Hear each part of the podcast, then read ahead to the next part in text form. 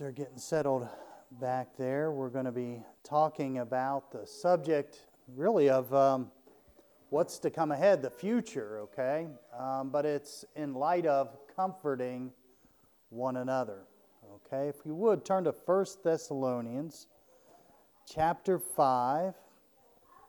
1 Thessalonians chapter 5. And we're going to read verses 1 through 11. And if I could get a volunteer to read that. Volunteer to read 1 Thessalonians 5 1 through 11. We'll have a word of prayer first, and then we'll uh, read the scriptures. All right, Father, we do thank you for your wonderful blessings in life, as we commonly say, but Father, uh, may we really realize how good you are to us. And Father, we have things awaiting for us and wonderful things. And we can comfort one another as a church and uh, to other Christians, Lord, because of the great truths that are in your word that you gave us. And so, Father, help us to study this subject well tonight of comforting one another, for we ask it in Jesus' name. Amen. All right, Andy. But of the times and the seasons, brethren, ye have no need that I write unto you. For yourselves know perfectly that the day of the Lord so cometh as a thief in the night. For when they shall say, Peace and safety, then sudden destruction cometh upon them, as travail upon a woman with child, and they shall not escape. But ye, brethren, are not in darkness, that that day should overtake you as a thief. Ye are all the children of light and the children of the day. We are not of the night nor of darkness. Therefore, let us not sleep as do others, but let us watch and be sober. For they that sleep, sleep in the night, and they that be drunken, are drunken in the night. But let us who are of the day be sober, putting on the breastplate of faith and love, and for an helmet the hope of salvation. For God hath not appointed us to wrath, but to obtain salvation by our Lord Jesus Christ, who died for us, that whether we wake or sleep, we should live together with him. Wherefore, comfort yourselves together edify one another, even as also ye do. All right. Thank you, Andy. You know, um, as we talk about this word comfort, we're going to find in 1 Peter and 2 Peter that that's a big theme that's going to be uh, through those. And there's some verses here and uh, in, in those books um, that we will go over. But the book kind of starts out with how we live in a constantly changing and tumultuous society. Often we personally experience pain, uncertainty, and heartache. Natural disasters seem to be occurring constantly hurricanes, earthquakes, tsunamis, wildfires, and because the writing of the book, they didn't, the date of it, probably they didn't include COVID. Now, all of us prefer comfort to pain. Now, I should get an amen from that. There we go. All right, perhaps the place, I maybe I shouldn't go here, but the place we sense our greatest need for comfort is in the dentist chair. if the dentist is going to fill a cavity or do a root canal, or extract a tooth, we want every bit of comfort he can give us in the form of numbing drugs. But those even come with pain. So, given the choice, we'd almost always choose comfort over pain, but the real reality of life is that pain is ine- inevitable. When people go through trials in life, they turn to all kinds of therapy for comfort, from shopping to yoga. I think I heard Tim, my son Tim, talk about doing some yoga, to drugs, to food. Their choice of therapy may be different, but their aim is the same to dull their pain. Sadly, many times in seeking comfort, people go to the wrong place. As believers, we have the blessed privilege of having the Spirit of God within us who comforts us in our time of need. As Jesus was about to leave his disciples, he promised to send the Comforter, the Holy Spirit, who would be in them. Today we have trust we who have trusted Christ as our Savior have the Holy Spirit within us, and He comforts us in times of pain and difficulty. John 14, 16 through 17 says, And I'll pray the Father, and He shall give you another comforter, that he may abide with you forever. Boy, then that's just, you know, you just kind of want to stop and think about that. I like that word forever. Even the Spirit of truth, whom the world cannot receive, because it seeth him not, neither knoweth him, but ye know him, for he dwelleth with you and shall be in you. Additionally, God has given us promises of his word, which assure us that we are on the path to victory. These promises also give us comfort. In today's study, we're going to learn from a text that provides a promise that God specifically says will bring us comfort as well as a truth with which to comfort one another. So we're going to start off with number one here the believers. And the three main points I'll start with a C.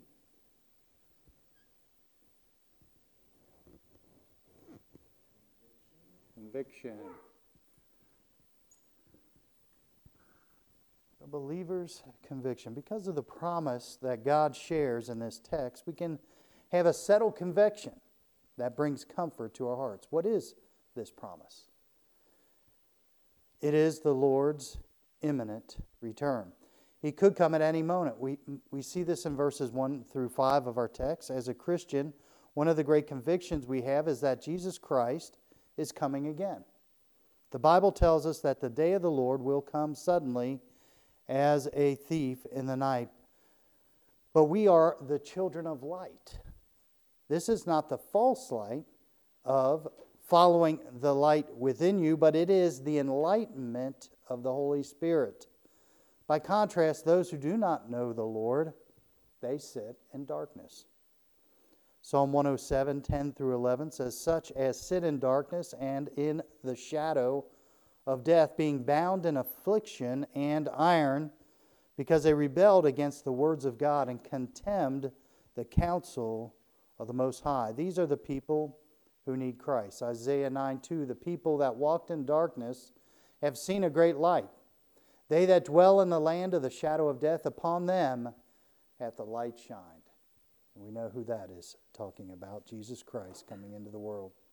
When a person receives Christ as his Savior, he sees the light of Christ's glory and his salvation. Christ's Spirit dwells in him, and he begins to develop new beliefs based on God's Word. He begins to understand the happenings of his day in a different light because he is no longer of the darkness.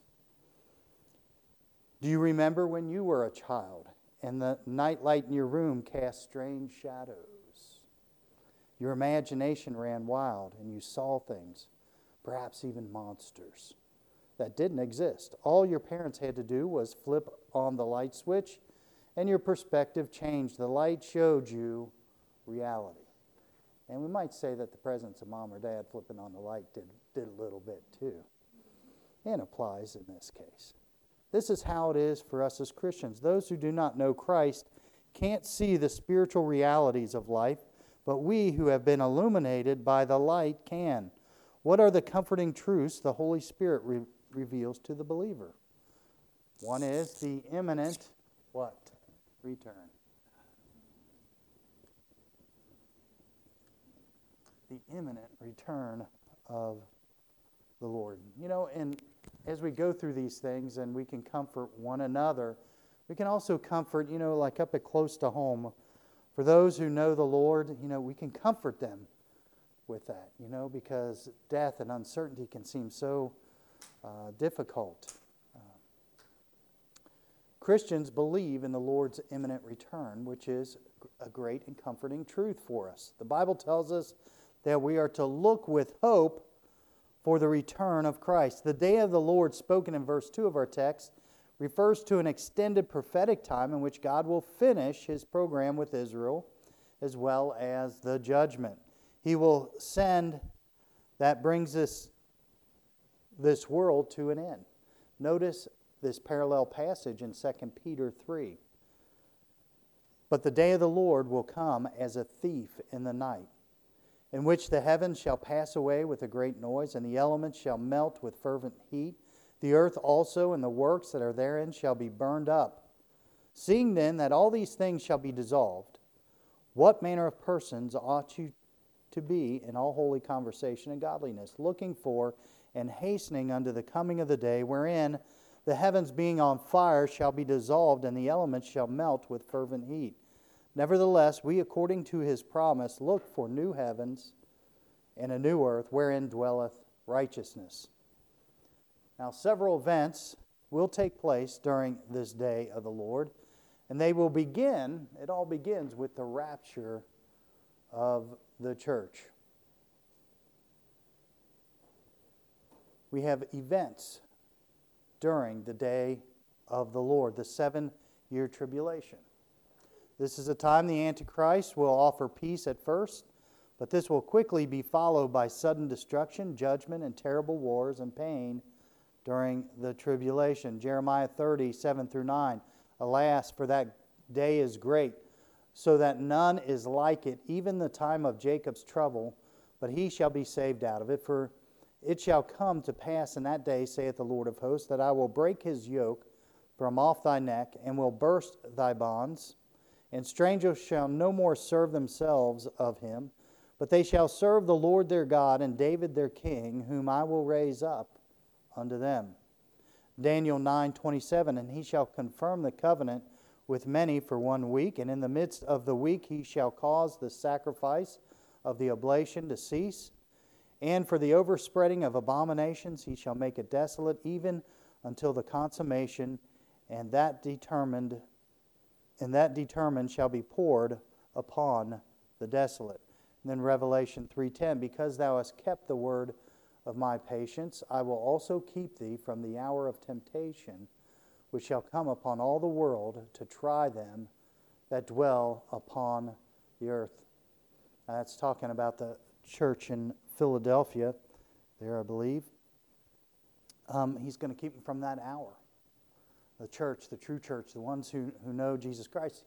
You know, one of the things I think about in Revelation, where it talks about those who, who read and understand that they're blessed, because they're not going to be a part of it. Okay? That's the big blessing.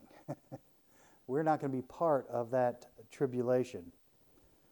The second coming of Christ, there's a seven year tribulation, is followed by the second coming of Christ. At first, at his first coming, he came as a baby, who then took away our sins on the cross. The day of his return, however, is the great day of his wrath, when the armies of the world come against the Lord in the battle of Armageddon. Believers raptured just before the tribulation will return with the Lord. So the Lord's going to come back in the rapture where he comes, but he doesn't come down to earth, but we're drawn unto him. His second coming uh, refers to the time when he comes for judgment upon this earth. Revelation 19 11 through 12 and 15. And I saw heaven open, and behold, a white horse, and he that sat upon him was called faithful and true, and in righteousness he doth judge and make war. His eyes were as a flame of fire and on his head were many crowns. And he had a new name written that no man knew but he himself. And out of his mouth goeth a sharp sword, that with it he should smite the nations, and he shall rule them with a rod of iron. And he treadeth the winepress of the fierceness and wrath of Almighty God. Then there is the thousand year reign on earth by Jesus Christ. It's called the millennial reign and we'll see believers live and reign with Christ for a thousand years. This is after the Great Tribulation.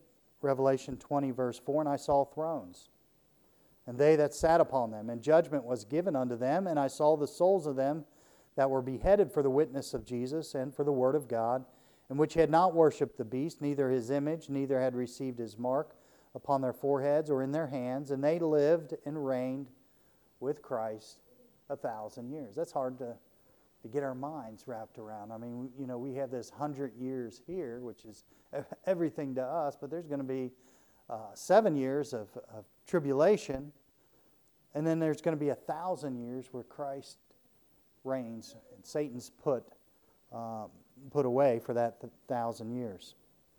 Then we're going to have Satan's final defeat. At the end of the thousand year reign, Satan is defeated and cast into the lake of fire forever. And when a thousand years are expired, Satan shall be loosed out of his prison and shall go out to deceive the nations which are in the four quarters of the earth, Gog and Magog, to gather them together to battle, the number of whom is as the sand of the sea. And they went up on the breadth of the earth and compassed the camp of the saints about and the beloved city. And fire came down from God out of heaven and devoured them. like Mike said, it just God kind of speaks whoop, judgment's done. And the devil that deceived them was cast into the lake of fire and brimstone, where the beast and the false prophet are, and shall be tormented day and night forever and ever. It's kind of an interesting scene. It kind of reminds you, you know, of you have the big evil guy who's done something, he's bailed out, he's set aside, he can't go away until his trial comes up. And it's like, here comes Satan's trial, his final conviction and boom, he is set into the lake of fire. After this, there's a great white throne judgment. This is a time when all who have rejected Christ will stand before the Lord for the final day of judgment. These people will be cast into the lake of fire. And I saw a great white throne, and him that sat on it, from whose face the earth and the heaven fled away, and there was found no place for them. And I saw the dead, small and great, stand before God. And the books were open, and another book was open which is the book of life. And the dead were judged out of those things which were written in the books according to their works. And the sea gave up the dead which were in it, and death and hell delivered up the dead which were in them. And they were judged, every man, again, I've talked about this before, according to their works. The saved aren't going to be judged according to their works, that they're going to be judged according to if they believe Jesus Christ or not. And so they won't be, we, it's not our works that we're going to bring before God. But the unsaved, they will become short because they will have their works, which will never earn them salvation. And death and hell were cast in the lake of fire. This is the second death. And whosoever was not found written in the book of life was cast into the lake of fire. Then there's this destroying and renewing of the universe. Now, I've heard some people you know, talk like this world's going to last for, well, everybody's trying to save the world today, right? And, uh, uh, you know, all the, the things that are talked about that and, and, and keeping it for our next generations, how foolish that is. And God's going to take care of this earth and He's going to destroy it one day. You know, this is a sin cursed earth. He's not going to try to like fix it up. You know, it's, it's, it's not his mode. It wasn't his mode that we would fix ourselves up and be something just a little better to earn salvation. He, was, he wiped the slate clean. It's something we couldn't do, only Jesus could do, only perfection of, of Jesus Christ, his blood that cleanses us from all our sin. And this earth is sin cursed. Again, it's not a rehab project. He's going to destroy it and make a new earth, new heaven and earth. Revelation 21 1. And I saw a new heaven and new earth, for the first heaven and the first earth were passed away, and there was no more sea. 2 Peter 3 10 through 11. And it's kind of interesting that Peter gets this revelation uh, from God. I don't know of anywhere else where it's really listed of what's going to happen with this earth. Um, but it says, But the day of the Lord will come as a thief in the night, in which the heavens shall pass away with a great noise. Sometimes we read over this, it's going to be a great noise. And the elements shall melt with fervent heat, and the earth also, and the works that are therein shall be burned up. Seeing then that all these things shall be dissolved, what manner of persons ought you to be in all holy conversation and godliness? Then there's the eternal day of the Lord that'll come, the arrival of the new heaven and earth ushers in the eternal day of God when we will live in heaven forever. Everything will be perfect at that time. 2 Peter 3 12 through 13, looking for and hastening unto the coming of the day of God, wherein the heavens, being on fire, shall be dissolved, and the elements shall melt with fervent heat. Nevertheless, we, according to his promise, look for new heavens and a new earth, wherein dwelleth righteousness. Man, we long for that day. We struggle so much. Paul, you know, when we're in this body, we fight this, this sin and difficulty all through our life. But there's coming a day of righteousness. Verse 2 of our text describes the timing of the day of the Lord as a thief in the night, similar to a thief who can come at any time of the night. The day of the Lord is unknown and imminent. I remember that's the when he comes, that's after we're raptured out. Okay, after uh, the great tribulation, he's going to return, and those people, and you'll read it, they're going to look because they think they've got it in control, and then they're going to see Christ coming. And all I can describe it is their reaction. Um, i can't get to it right in the scripture right now, but it's like, oh no. It's like they know what's coming. They have messed up. 1 Thessalonians 1:10 and to wait for his son from heaven whom he raised from the dead even Jesus which delivered us from the wrath to come 1 Thessalonians 4 16 through 17 for the Lord himself shall descend from heaven with a shout with the voice of the archangel and with the trump of God and the dead in Christ shall rise first then we which are alive and remain shall be caught up together with them in the clouds to meet the Lord in the air and so shall we ever be with the Lord 1 Thessalonians 4 16, 17 speaks of the rapture that happens before the tribulation, or it's called the catching up of the saints to meet Christ in the air.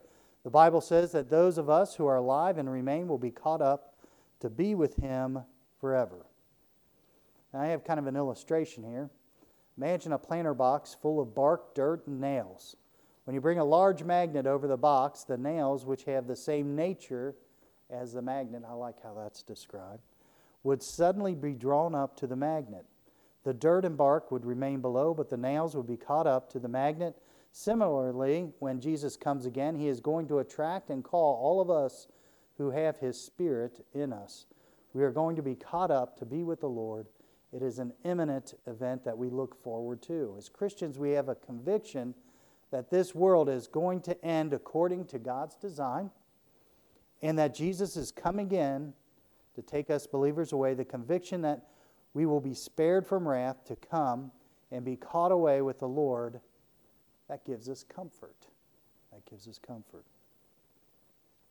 So we have the imminent return of the Lord, and we have the empty what of world power? Did I say empty? Gave you a good hint empty promise of world power. I'll tell you what, it looks like the world's got control, but it doesn't. Besides the conviction of the Lord's imminent return, the believer is also convinced of the empty promise of world power. Verse 3 says, For when they shall say peace and safety, then sudden destruction cometh upon them as travail upon a woman with child, and they shall not escape. When Christ takes the church away, the world leaders will say, peace and safety. The Antichrist is going to act as though everything is fine. World leaders have made empty promises of peace in the past. After World War I, Woodrow Wilson said it was the war to end all wars. that is what every great kingdom, from the Egyptian kingdom to the Greek kingdom, has said. These were large kingdoms. They thought they had finally brought peace to the entire world. However, none of them succeeded. The Egyptian, from 1570, 1570 to 1070 BC, the Assyrians from 911 to 609, the Babylonian, Nebuchadnezzar, 605 to 539, Persian rule in 539 to 330 BC, Greek, Alexander the Great from 330 to 63 BC, the Romans from 63 BC to 476 AD, Mongol, Genghis Khan 1206 to 1368 AD, the Ottoman Turkish from 1299 to 1923. That's pretty long, right? British from 1500 to 1960 AD, French, Napoleon from 1804 to 1815. That was a little short one. Austria Hungarian, 1867 to 1918. World leaders are still saying peace and safety. But verse 3 of our text tells us that the tribulation is a time of sudden destruction. Destruction in this verse means death or ruin, and it will come suddenly as of travail upon a woman with child. The Greek word translated here, travail, refers specifically to a woman in the pain of childbirth. Jesus used the name word in Matthew, the same word in Matthew 24 8, translated sorrow, when he was referring to the tribulation. Additionally, it is the Greek equivalent for the phrase the time of Jacob's trouble in Jeremiah 37, which also speaks of the tribulation. God warns us that sudden destruction is coming, but as we will see in the following verses, He gives us the promise that we will be saved from the wrath to come. So we have the believer's conviction, we have the believer's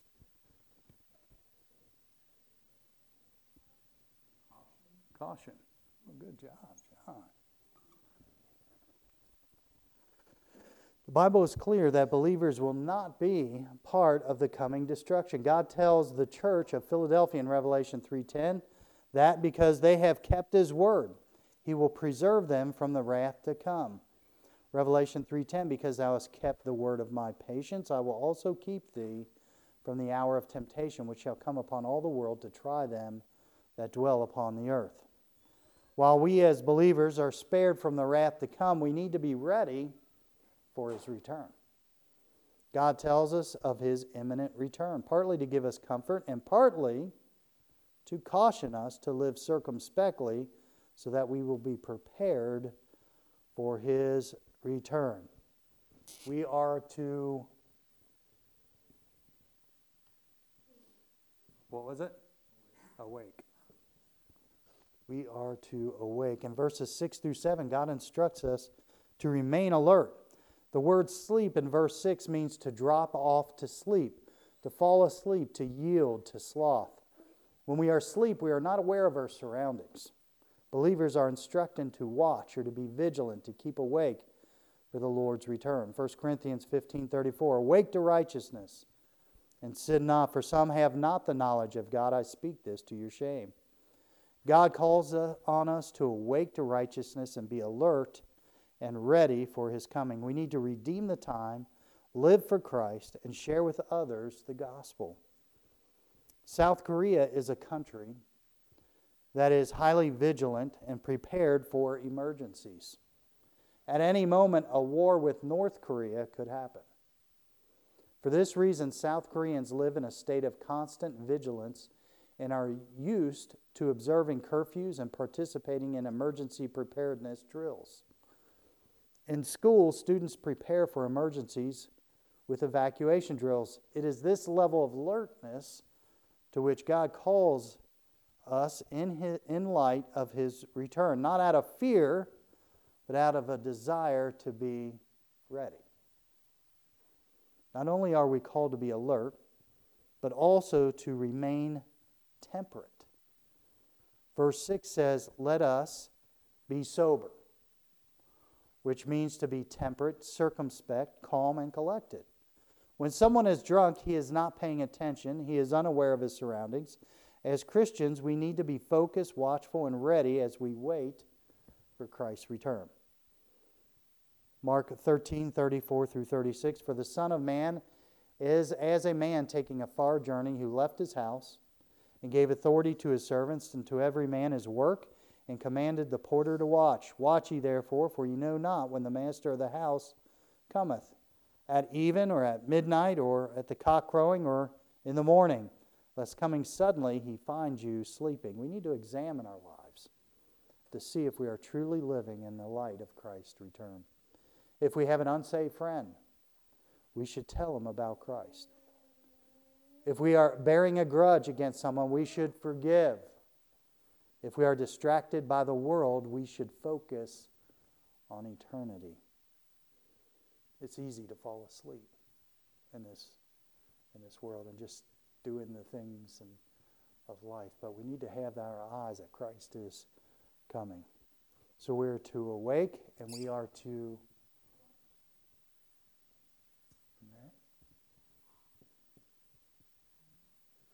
prepare. Most important thing we need to be sure of before Christ's return is our salvation. Our children. I, I, you know, that's one thing we have here at church. We have our children. We need to make sure that they're uh, going to be saved and they understand what true salvation is. If you're not saved, you're not prepared for his coming. Verses 8 instructs believers not only to be sober, but also to be put on the hope of salvation. Our preparation for Christ's return involves putting on the breastplate of his righteousness and the helmet of salvation. Ephesians 6 14 and 17. Stand therefore, having your loins girt about with truth, and having the breastplate of righteousness, and take the helmet of salvation and the sword of the Spirit, which is the Word of God. If you notice, verse 8 of our text says to put on for an helmet the hope of salvation. Now, this hope means a confident expectation. We do not have to doubt our salvation, but can be confident that we are saved. Philippians 1 6, being confident of this very thing, that he which hath begun a good work in you will perform it until the day of Jesus Christ. Man, that, there's some comfort there. That it's it's being confident that He, which hath begun a good work, Christ, the Holy Spirit, who's begun a good work in you, will perform it until the day of Jesus Christ. It's not us that does it, it's God Himself. We can prepare for the Lord's return by being sure of our salvation and that we are spiritually awake and alive, living for the Lord. So we have the believer's conviction, the believer's caution, and now we have the believer's. That's a good word, but it's not the one used. Comfort. Comfort. All right. The believer's comfort. Despite the impending doom of the end of the world and the coming tribulation, we as believers can draw comfort from God's promise that we will not experience the wrath to come. We are saved from his wrath. We are, first of all, what from wrath? Good word, but not the right one. Preserved. We are preserved from wrath. Verse 9 tells us that God has not appointed us to wrath.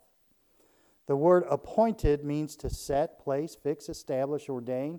God has not ordained that we should go through his wrath or judgment in the, fir- in the future. In 1 Thessalonians 1.10, we are given the assurance that Christ has delivered us from the impending wrath. It says, and to wait for his Son from heaven, whom he raised from the dead, even Jesus, which delivered us from the wrath to come. And these are comforting words. This is, this is all about comfort, this uh, lesson here. So we are preserved from wrath, and we are what? Promised. Good. Eternity with Him. The believer's comfort is not only the fact that he is saved from the wrath to come, but also in the blessed promise of spending eternity with Christ. Verse 9 tells us, For God hath not appointed us to wrath, but to obtain salvation by our Lord Jesus Christ. The word obtain means to preserve, possess, or purchase. Salvation means deliverance or safety. We obtain our eternal salvation in Christ. God's plan is not to experience for us to experience wrath, but to receive salvation. We have been given salvation through Jesus Christ and will receive deliverance from the tribulation when we are raptured and glorified with Christ. Verse 10 speaks of Christ who died for us. Jesus shed his blood on the cross and died for us so that we can be forgiven, escape from the suffering of judgment, and spend eternity in heaven with him. You know, that's something that we can glorify God with to others. Verse 10 goes on to say that Christ died for us, that whether we wake or sleep, we should live together with him. We also know that we should die. Should we die before the rapture, we'll go directly into the presence of Christ. 2 Corinthians 5 8, we are confident, I say, and willing rather to be absent from the body and to be present with the Lord. Jesus has promised to prepare a place in heaven for us. What a comfort it is to know that we'll live forever with the Lord when our earthly life ends. Philippians 3 20 and 21. For our conversation is in heaven, from whence also we look for the Savior, the Lord Jesus Christ, who shall change our vile body, that it may be fashioned like unto his glorious body, according to the working whereby he is able even to subdue all things unto himself. Our conversation is in heaven. Means that our lifestyle and thoughts are already focused toward heaven. God promises those who trust in Him a new body, a new home, and an everlasting life in heaven. In addition to this promise of eternal life, the Bible tells us we can know for sure that we possess eternal salvation. It's another place where people struggle, but this is comfort when God's given us this comfort. 1 John 5:13. These things have I written unto you that believe on the name of the Son of God, that you may know that ye have eternal life, and that ye may believe on the name of the Son of God. So we are comforted because we are preserved from wrath. We are promised eternity with Him, and we are what? No. Comforted. Got some tricky words here comforted by his truth. With the promise of eternity with the Lord, believers can be comforted by his truth. Verse 11 says, Wherefore comfort yourselves together and edify one another, even also ye do, as also ye do. The word wherefore points to the previous verse. It is saying, Because of what we just covered, comfort yourselves. Because we have been saved and spared the wrath to come because we know that we are going to spend eternity with God. We can comfort and encourage one another with these truths. The word comfort comes from the Greek word parakaleo, which is also used for the Holy Spirit. It means to come alongside, to exhort and encourage, to strengthen, and that is what the Holy Spirit does for us. He comes alongside us, encourages, and it strengthens us. God instructs us likewise to come alongside one another to comfort each other in the power of His Spirit. If you know of someone who might be going through a difficult time, you should go to that person and comfort him. There's five ways which we can comfort others. Let's see if you can come up with them.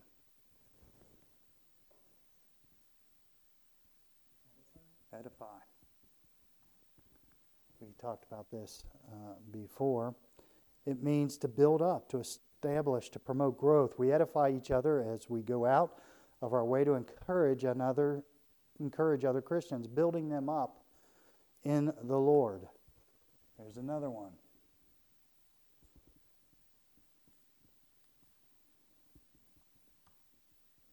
Remind. We are to remind each other that we serve a God who comforts and cares for us. Blessed be the God, even the Father of our Lord Jesus Christ, the Father of mercies and the God of all comfort, who comforted us, us all in our tribulation, that we may be able to comfort them which are in any trouble by the comfort wherewith we ourselves are comforted of God. And then we can pray. We can pray. Sometimes we can't be there. Uh, we talked about Peter, who was who was locked up and who was going to be killed, and they all, though they couldn't be there, they they prayed uh, for him, and we can pray one for another. Hebrews 13, 18 said, Pray for us, for we trust we have a good conscience in all things, willing to live honestly. The other thing we can do is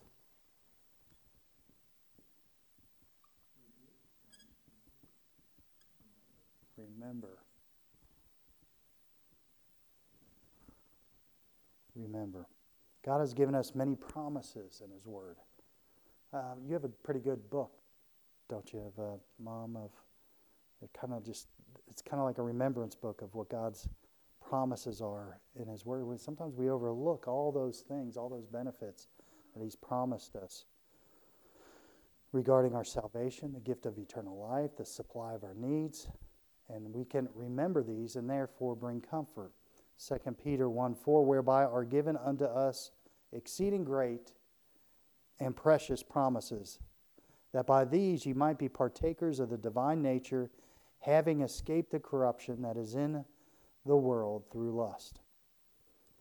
And then we have one more here. Give.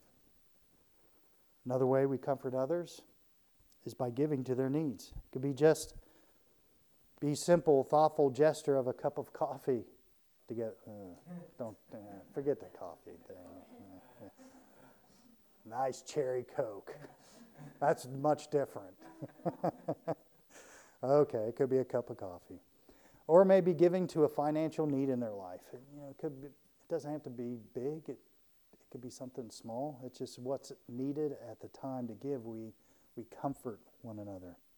Acts 20 35, I've showed you all things, how that so laboring you ought to support the weak and to remember the words of the Lord Jesus. How he said, It is more blessed to give than to receive.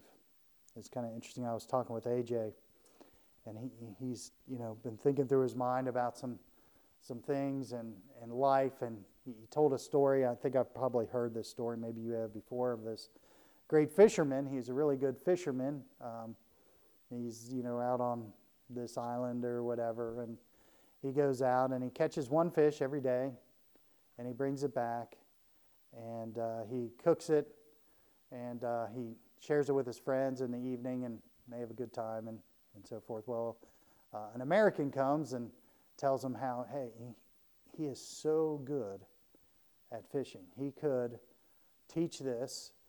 He could go out and catch a lot of fish. He could buy some boats and you know, he could do all these things, and then you know he could invest in the stock market, and and uh, so the guy asked him. He says, "Well, how, how long would that take?" And he says, uh, "Probably about 20 years. You'll be set." He said, "Then what do I do then?" He said, "Well," he said, "you can take your ease and do what you want. You can, you know, just have a fish and invite your friends over." He said, "Well, I've been doing that the whole time." but there's one thing that's missing about that. there's the opportunity to give. And you're, you're missing blessings. If you just want to limit your life to you and yourself and a few, few friends, well, you're, you're, so, you're somewhat limited in life. The greatest things are the ability to give. Conclusion Life is full of trials and challenges. But as believers, we have the assurance of the truth which we can comfort one another. We can take comfort that the promise of the Lord's imminent return, we, He's coming. No matter what people say, He's coming. We rest in the hope that our earthly problems are only temporary, that we will soon spend eternity with the Lord in heaven. Because we know the Lord may return at any moment, we endeavor to live with spiritual alertness and readiness to meet Him. Finally, knowing we are saved, heaven bound, and promised eternal life, we comfort one another with these truths. A better day is coming for us who believe, and this is the comfort that we have to give one another in Christ. Let's pray. Father, the lesson to be a comfort, to comfort ourselves with your word, to comfort others as well, and, and the ability you give us to do that. We show that you are in control we are able to have peace and patience through all these trials that the world uh, cannot have. We'll be raptured one day if you don't,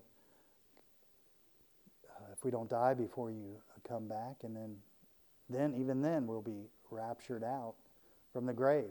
The dead in Christ shall rise first, and then all the tribulation will come, and we have Satan being cast into hell for a thousand years, a rule and reign of Christ on this earth. then the final trial of Satan, and he's thrown in to the lake of fire. The judgment of all those who would not believe in Christ,